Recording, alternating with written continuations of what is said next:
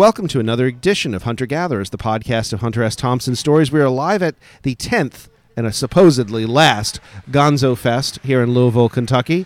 And as always, I'm Christopher Tidmore, joined by the producer, founder, and grand poobah of our show, Curtis Robinson. Yes. And we have the special guest to end all special guest of all time. Yes, we do. We have none other than the lady herself, uh, Margaret Harrell, is with us. And am I pronouncing Harrell correctly? It depends. Some people say Harel. If you're from Israel, you say Harel because it is a Jewish word. I didn't know that. Truly, truly a woman of the world. Yes. Yes, yes, yes. And it's good to have you here. Pleased and, the, and very honored. The uh, oh well, oh, let's stay calm. Let's stay calm. she is the author of many books. The one that brought her to, to my attention, the attention of many others, is called Keep This Quiet it has uh, her relationship with Hunter S. Thompson. Hunter S. Thompson's in all caps, and then there's a couple other minor writers that that's there. And and I'll let you. Uh, it's a memoir, and you were. I think you started out when you you were one of Hunter's editors, and here you've been on the panel because the book you worked on with Hunter was the Hell's Angels book, his first book. Yes. And tell us when that was and, and when you met Hunter. Well, it was so, so long ago that most of your audience won't even recognize the year. I worked with Hunter in 1966 and 19, well, really 1966. Hell's Angels was published in January 67. Hell's Angels that came out that year, there were at least four. And I would challenge anyone to name any of the other ones. So, congratulations, you and Hunter had the breakthrough book. Well, being yeah, being that it was Hunter, it, you know, he was a lucky guy and he was a very very gifted guy, and he went on a book tour all over. So Random House put a lot into. But into the circumstances of you working with Hunter were a little bit different than very, pretty much every other author. Very. You started off as a copy editor at Random House, eventually became assistant editor, and part of that had to do with the fact that every author had to come in to the office. Every author, that is, but Hunter S. Thompson. Correct. Can you explain why? basically, because he was Hunter. That's the only reason. So Jim Silberman, the senior editor, went out to California to meet Hunter. He knew that he was a good writer based on the Nation's story, an article that he wrote about the angels. But he didn't know if he could write a whole book. That's the thing about an author when you get just a little bit of his work. Jim explained to me, can he do be can he make that into a whole book? So he went out to collect copies of chapters from him and see what he had there. And of course he met Hunter in person and got an impression of him. I think that's why he didn't bring him into the office because the tradition was every single author, be it John Irving, be it Truman Capote, whoever it was, be it William Faulkner, they would come into the office. And in our case, William Faulkner was gone, but but uh, John Irving or John anyone. Irving come in, didn't you? Yeah, of course he did. He he said, bring her, send her up to New Hampshire, but they wouldn't do it. But with Hunter, I think he got the impression it would be no use bringing Hunter in. He wouldn't work under those conditions. And uh, so you begin a series of not only letters but long distance phone calls, which was hideously expensive at the time. Yes. So the first letter, trying to put things together, I assumed that Hunter didn't realize there was a copy editing stage.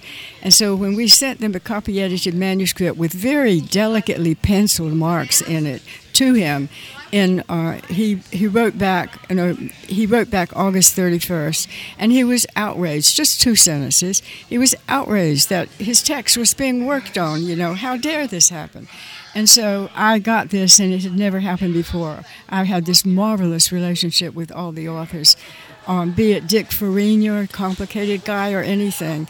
And so I went up to Jim's office, and I must have showed him this letter.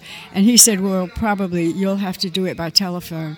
So I phoned Hunter, and we were pals from then on. We got along beautifully.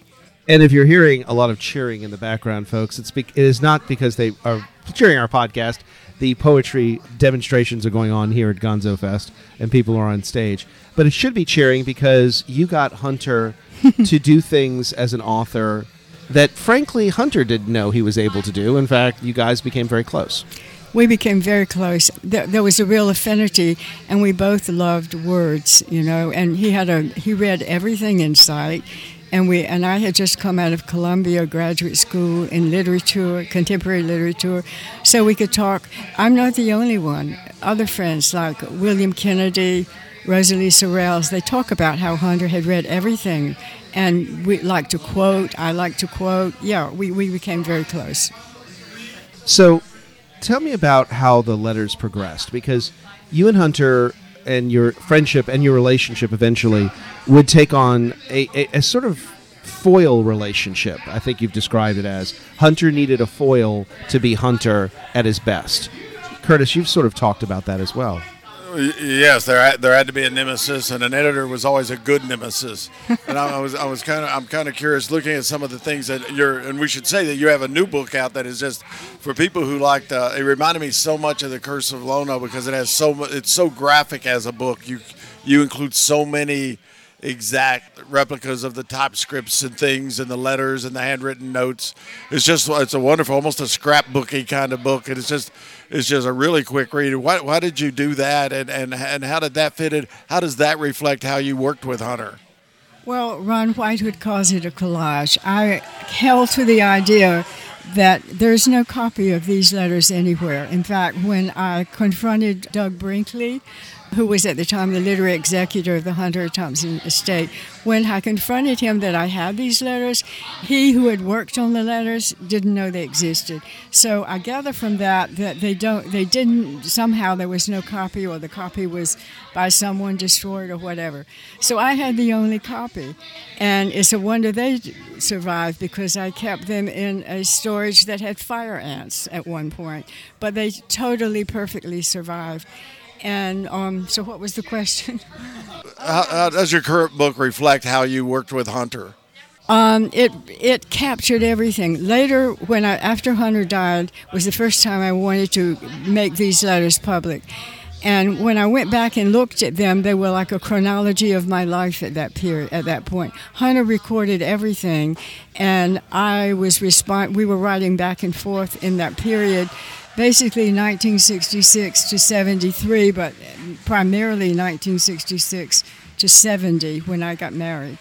And he was recording everything that was going on in, in big, important moments in his life. He, he would, I would be one of the first to know about it and get his initial impression before it got recorded publicly. So I wanted to, I thought, I loved these letters. They're so funny, and they tell a story. They tell how hard it was for him to get um, the book through publication and so on. They are they are him struggling to get money, complaining, going through me to get to Jim Silberman, who was his senior editor. And so I was also a foil. I mean, he used me to get through to to complain to me and scream and shout to get to Jim so the letters documented they were funny, they were agonizing, they were true, and they were the young hunter. And I did not want to paraphrase or in any. I, I have a hundred illustrations in color, and I wanted to put Paul Krassner and other people who were part, Oscar Acosta, other people I communicated with who were writing me funny, funny, funny things and funny little doodles and um, logos. I wanted all that down in a beautiful color um, book, a coffee and, table. And it's a beautiful coffee table book that goes through it. It's a accoutrement to any author's area. But I, also, the letters have told me a lot of people who've read the book said you know what this reveals because it's Hunter's own words after all. It, it's your words to Hunter. What it reveals is that you were more than his foil. You were his muse, Margaret. Thank you so much. Uh, that's so sweet. I didn't know. I, I'm getting chills. Thank you. Well, Thank you. I, I, guess that's true. That's true. He would go back to me. Um, well, okay, I will say something once I called him out of the blue in 1984. I was on the road, on the way to Switzerland, and I was in New York overnight. And somebody answered the phone, probably De- Deborah Fuller, and she said, "Oh, he'd want to talk to you. I'll get him to call back." So he called back at midnight, of course, and we talked for an hour, probably two hours. And he said, "Your ears must have been burning because we've been talking. I've been talking about you." And Doug Brinkley also told me he talked about me. I, don't usually say this, but he said he had a, I think he had a crush on you. And he was talking about right before Hunter died. So, yeah, we had a sort of intangible bond, and I I liked. I was very, I don't know. You could confide in me, I guess you say, and I was very feminine for that purpose. So it just fitted. Kurt, it looked like Curtis was going to say something, hence that pause. I'll, I'll, I'll, I, I love I love the part and keep this quiet where you walk through when Hunter finally came to the office. He came to New York, and you knew you knew that he did not his mental image of you. This was in the days before there are no Zoom uh, calls. Uh, that he he he was he was not about to meet the woman that he thought he was going to meet as his editor in New York. And do you do you remember that that that part of it? And you and you and you you were pretty fired up for that. Uh, it, it, and it's it's a very amusing part of that book. Well, can you tell us about it? It happened in two phases. The first phase was that his lawyer, he thought, you know, there were no images, no pictures. He talked to a voice. And the thing about Hunter, all those phone calls, he was talking to a voice. But uh, the thing about Hunter is he liked a soothing voice, and I had a soothing voice. He told me that. He was surrounded by a lot of chaos, and he liked action, but he also liked to come back to something soothing, like his nature background.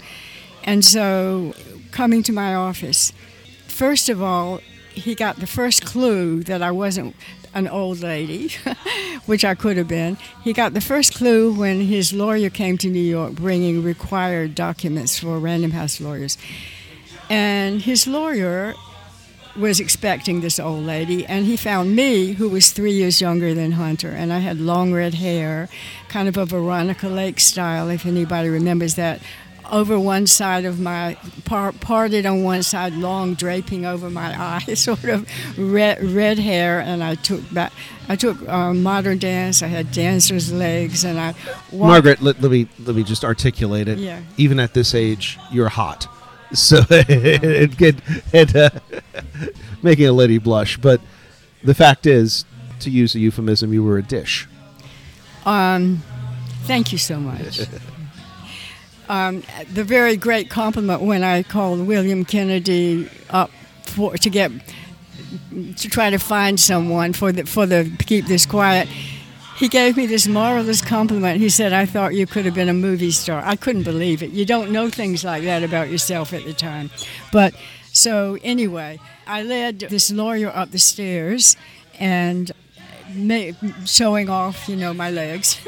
anyway, he went back and gave some kind of description to Hunter to prepare him, but it was only a, a verbal description and not a picture, and he could have been putting Hunter on for all Hunter knew. But Hunter came to New York kind of nervous about the whole thing because he didn't know what I looked like yet, but he knew we had a connection now. He already knew it. And now he knew that the connection was not with an old lady, but with someone young. And so he was nervous. He told me that in advance. And he and, and anyway, so he arrived at the office and he was bringing a uh, this sort of shaving kit. And Jim Silberman came down, the, the, senior editor, and he poked his head around the door and he, he said, Margaret, I, I have someone to, to present to you and Hunter came in, and I didn't know he was so tall. He was like six feet three or four. He was really tall, and I was short. I was like five three. And he came in, and, and honest to goodness, we were both nervous. I was so shy, and he opened the shaving kit to break the um, the nervousness. And he pulled out two Ballantine beers. Now, this is in my office. And he gave one to me, one to him, and not to Jim and so we both opened it. And the, the, then he asked me to go with him backstage to, to tell the truth that night because he had to be on a panel and he was a little nervous about that. The, no, it was Who is the Real Hunter S. Thompson? What is, is that the name of the show?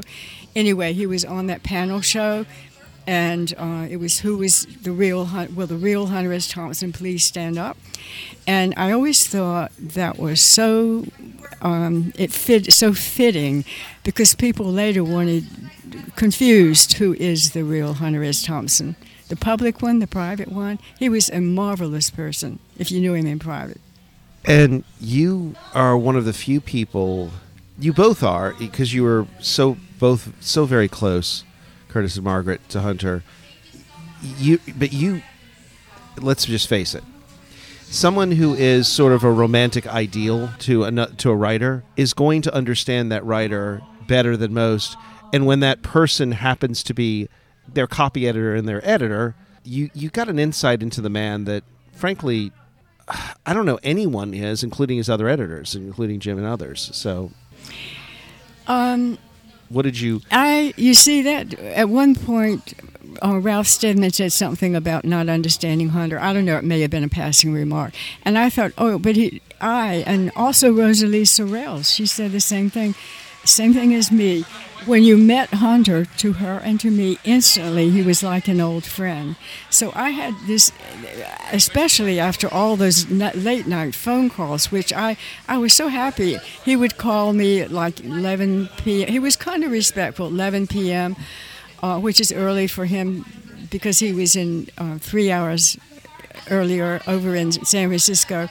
But I had had a lot of contact with him, and so exactly what is the nuance I'm getting to? Well, it's basically what did you perceive that other that people have trouble wouldn't.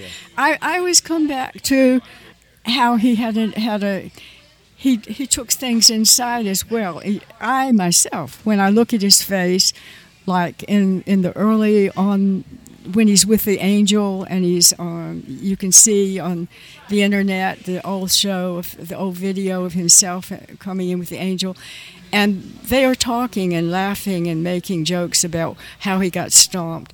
What I see is him looking inside and amusement and and processing the whole thing and having but he doesn't speak about it. But I watch him being being looking inside and taking it all in. Like I think you said Curtis he could hear everything all around from yards and rooms away almost he could hear he listened. Well I saw the same kind of quality as he's taking things in inside and, and not unless you look at his face and know that's what's happening you don't know that. So i saw the internalized person too. But he was marvelously fun and he liked to do pranks. And i kind of when i think back i was like his co-conspirator in those days right before ralph steadman um, it because you know having the snake in my office and go, flying out in secret to California where he was on tour and not telling the publishers. We were having these little conspiracies together then. He always had to have someone. I think I think co-conspirator is a great way to feel when you when you were hanging out with Hunter. That was that, that that's a great way to put it because you always. Then you know he had that, that that ability to engage you if if you could keep up, you know and he did not suffer fools much at all, and. I love the the idea of sneaking off to California, which was no easy task. It's not easy now, and it was no not easy then. No, well, um, I arrived at the airport and Hunter came to pick me up, but we found out, and, and it was funny. We thought we were a secret, but Selma, she was then Selma Shapiro. She later married Jim Silberman. She phoned. She was his press secretary, press uh, person, public, publicist. She phoned and she said she wanted to speak to Hunter, and they said he was off picking up someone at the airport. She said, "Uh huh." She figured it out right there. She she needed no more clues. But other people didn't know that you know we was I was sneaking off and joining him. So I was part of his publicity Did- tour. did- so was it generally known after that that you were, as they would say, an item? Yes, after that. Yeah, yeah, yeah. And they didn't care when I had his snake in my office. They didn't care. The news went upstairs. In fact, at one point, Jim told me keep him happy. He didn't mean anything nefarious. He didn't mean like he didn't, didn't. mean that in a No, madman kind of way. No, he, he, he just meant, he said keep him happy. But he knew that he wasn't telling me to do anything nefarious or even romantic. He was just telling me, you know, keep him happy. do, what, do whatever he wants, you know. It just sounds worse the more you explain it. What? No, no, okay. you you had to know Jim. He was a gentleman. All right, I don't know how to phrase this in any particular form. The audience is thinking it. What was it like to love Hunter Thompson? It's the same thing that I said before. It, it, it was being close to the real person. the real presence. It was just very natural. It was unavoidable and natural. You couldn't have stopped it. You know, some things are like that. Before he got to New York, he commented on the electricity and the telephone, and he had never seen me. And it was unavoidable and natural. There was nothing to work at, or it was like it was the nat- most natural thing that had to happen, and it was unforgettable too. It really marked me. And, but I didn't. I mean, he was. Uh, well, yeah. Okay.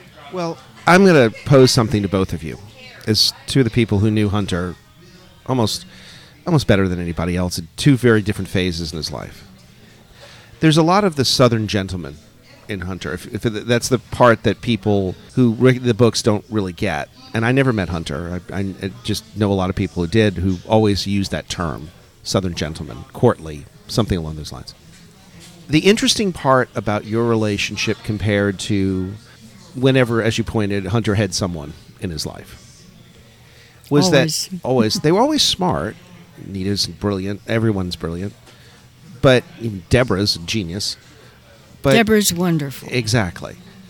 But what was interesting is your relationship started off almost as courtly love. Yeah. Because since you didn't see each other, and he didn't really know you were a romantic figure. No. He's probably this kid who thinks you're, frankly, you have this sort of timeless voice. Yeah. And he probably figures, oh, you're I don't think maternal is the right word, but probably somebody he would nowadays kind so, of maternal. Yeah, maybe okay. I didn't want to use that euphemism, but it was you were you were providing and protecting for him. You were uh, engaging with him. He could be himself, and that's what makes your relationship different than most of the other relationships in his life, because it starts off as a very intense friendship based on work for a journalist and, and for protect, a writer that's everything. and, and, protection. And protection. Yeah no I, he didn't he, he had to trust somebody. He was putting his future his reputation into random house and he had to trust somebody. And he decided right away after that first uh, really basically phone call he could trust me and so yeah that and he had to and he could get to, to Jim through me. So and then eventually later he was having me practically go to the laundry for him do every go put take a poster to somewhere to get fixed you know do everything. Uh, there was uh, there was uh, a courtly love. I had never thought of that in the beginning. For for for the the group of people coming in that's a little bit newer pounding the table right now I mean it was the 60s. But you you knew he was married. You knew he had a family and a life elsewhere. Uh, and you've answered this in print, and I think you do it eloquently. But but answer it now for people who right now are pounding the table in two ways. One is, you know, Hunter was a married man at the time, and the second part is, and I've seen you sort of address this on the panels. In today's environment, people would say, "Well, wait a minute, that was an author." There was a power differential, I think is the term of the day. I've never got a whiff of victim from you, and I've tried, and there's just no victim. And so, so, so, so, address both those things. You uh, first of all, I, I, I do spiritual work too. I teach meditation. I honestly don't believe in being a victim. You make your own choices, and everybody has gifts if they can find them. And I believe we're on. I didn't know all this then, of course, but I believe we're on the earth to find out who we are to find our own gifts and look inside and the experiences you have you grow from. I had a most horrendous marriage in some ways but but dazzling and exciting in another. And it made me stronger. As a woman i needed it. I wasn't ready to be that strong before. Hunter made me so much stronger but hunter gave me the gifts of memories. I mean they can never be taken away or diminished.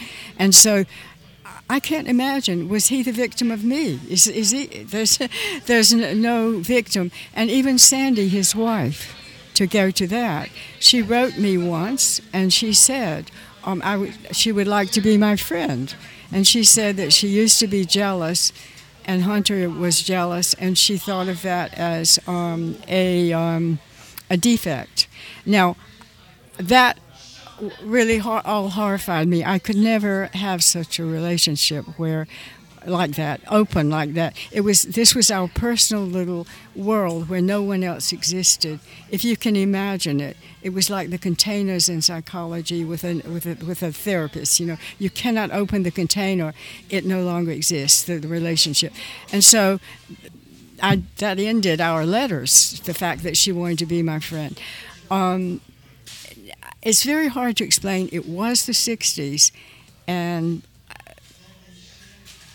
it was the 60s, and we did not plan it, neither he nor I. We did not plan it. We, we became close, uh, a deep bond, an electrical bond, a spiritual bond, um, gratitude. And when he came to the office, there was no way around it. It was just there. There was no way out of it. Does that make any sense?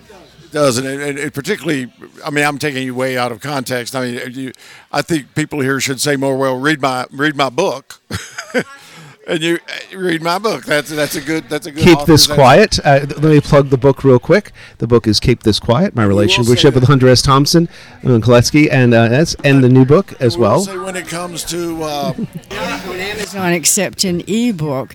So to buy the letters book, the big coffee table book, you have to go to the publisher's website, Norfolk Press, Norfolk Press of San Francisco, or go to my website, margaretharrell.com, M A R G. G A R E T H A R R E L L dot com.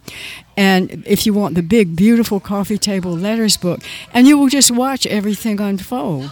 There's nothing I don't know what else to I, say. I, I get that we're also trying to arrange to get it in the Garden District bookshop, so you'll have it. You'll have it. Oh yes, yes, yes, yes, So Excuse me. Yeah, no, uh, we don't have it yet, but we will have it soon. So uh, no, in New Orleans, we want to buy it at what's the name of the bookshop? Garden District Bookshop. We want to go to Garden. We are moving the whole process to Garden District Bookshop. oh, and go that far in New Orleans. Yeah. No, I'm very excited by going to that bookshop. I, I, when I read the books and there's so much about the work, about the, the language, about the poetry, about the adventure, and about the perspectives. So this cheapens that, but it's such a great love story of human hunters in so many ways. I mean, this idea of pillow talk with Hunter S. Thompson is an engaging concept, but it's sort of like I use the term muse very deliberately because Hunter's at the most crucial point in his career, in my humble but accurate opinion, because he's transitioning from newspaper writer to writing books. He's writing the Hell's Angel books. He's the Vegas book is coming. He's writing a book to write a book, and I can tell you, as a deadline-based journalist, doing that is almost. Curtis, comment on this, but it's almost trying to retrain your brain, and it's how many books do you and I collectively, uh, separately and collectively have that we have like have two chapters done and not finished? I mean, oh, I, I have thirty-seven. Yeah, it's like I've got at least a dozen. Thirty-seven, and it's and it's for a journalist who's writing. If you don't have someone who can be your spiritual partner almost in doing that, it's almost impossible to make that transition. It, it's and hate to say it, you know, sometimes your spouses don't quite get what's going on. It's not a. I'm not making a moral judgment. Don't tell it. Somebody says, "Oh, you're a." I'm saying that everybody needs somebody who is a literary soulmate, mm-hmm. and that's what I get from reading the book. Thank you so much. I think you're right. I think you're right. Thank you so much. So I, I, Hunter and I were both young, unpublished author, um, novelists at the time. I had my big book, and he kept asking about it, and I felt if a, if I was dating a man and he wasn't interested in my writing, I was just a woman writing, you know. That hurt very much. Not Hunter. He's, he would always ask, How's your big book? And when I went to MacDowell Colony and was first getting recommendations, he said, Tell me what to say. I'll say anything. I'll recommend you. So I always appreciated how supportive he was. Margaret Harrell, you've been you've graced this Gonzo Fest, and I'm I'm sort of curious because there's so much we could we could literally talk for about four hours on this interview. So we've got to have you back. And, Thank uh. We'll, we'll go into more detail. Just don't use yeah, me up in yeah, one time, I, I will, please. I won't, no, no, we, will we'll have you back, But I sort of want to take it.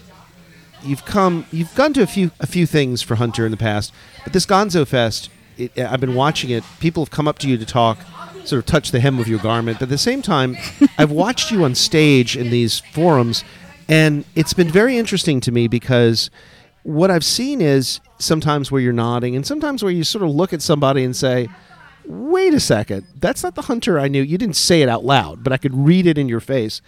And I I would look at Curtis often at those times, and Curtis would sort of like smile and say, "Yeah."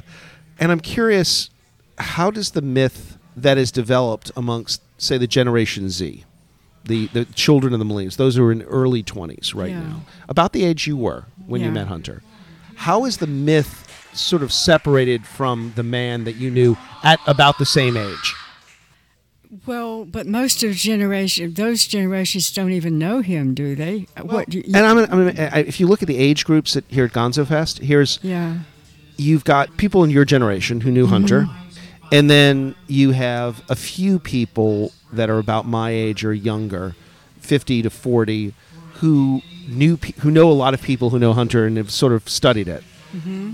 You don't have many people in their thirties or late twenties, but you've had a lot of kids in their early twenties here. Oh, okay. And so what I, eh, who whose only connection to Hunter is they've read the Vegas book or they really have seen the movie and that became the gateway drug. okay, But their perception is very much filtered through Johnny Depp right, and right. through that not and this I'm saying this not only as a fan of his work but as a person of Johnny Depp.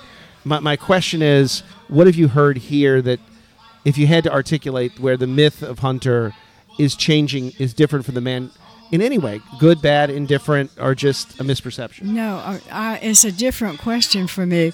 I've begun uh, to understand that people make up their own story about them. They have their own version of things. They have their own angle, it, and it may in about everything. And it may, in particular, with Hunter, it may not fit mine at all.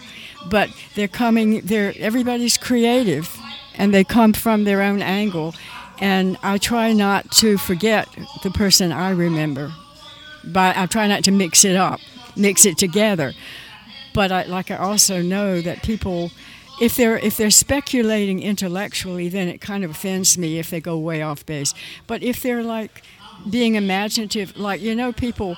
I recently saw a Johnny Cash movie, or or um, people, you know, movies.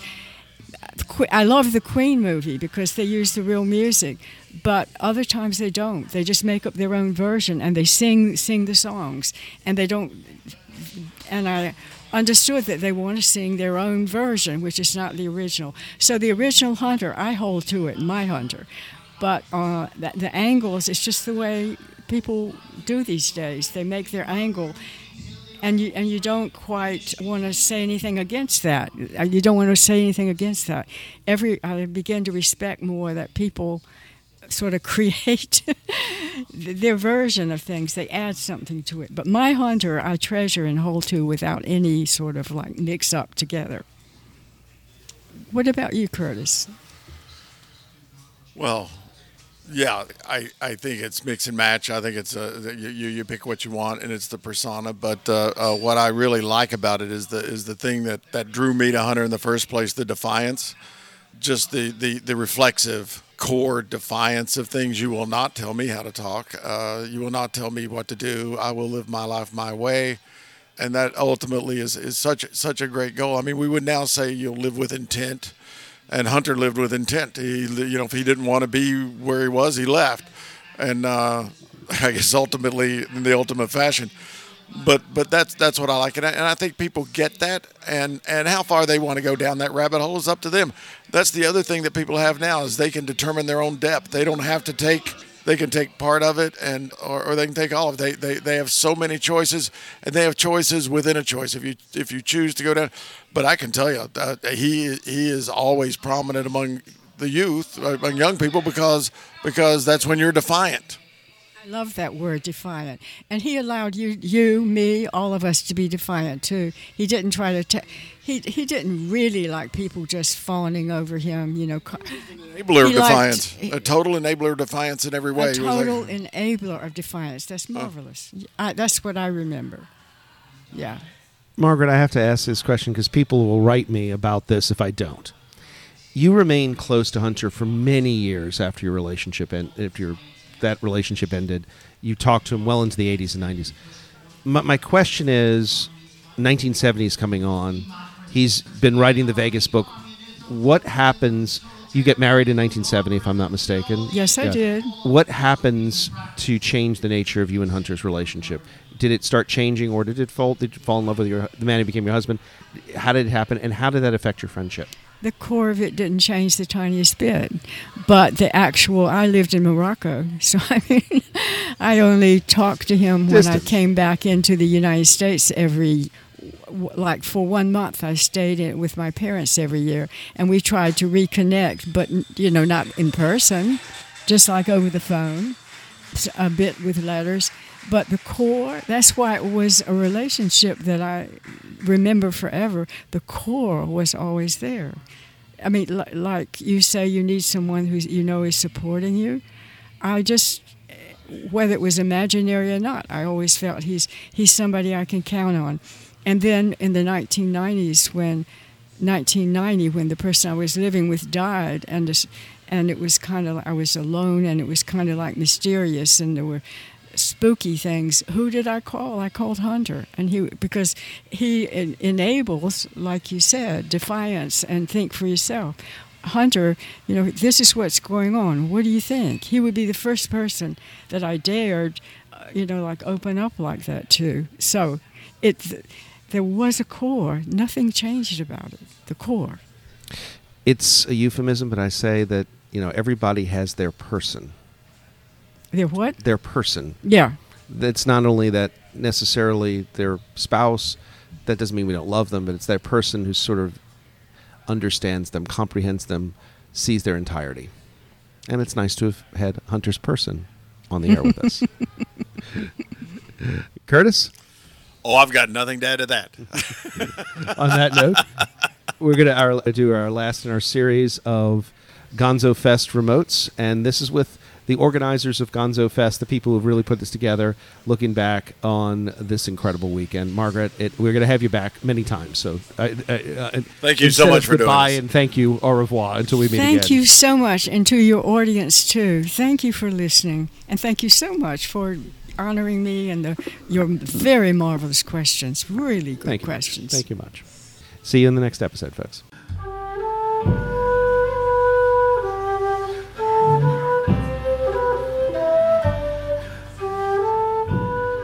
Well, the southern gentleman hit the highway, and gave us stories we could share of crooked schemes, shattered dreams of people everywhere.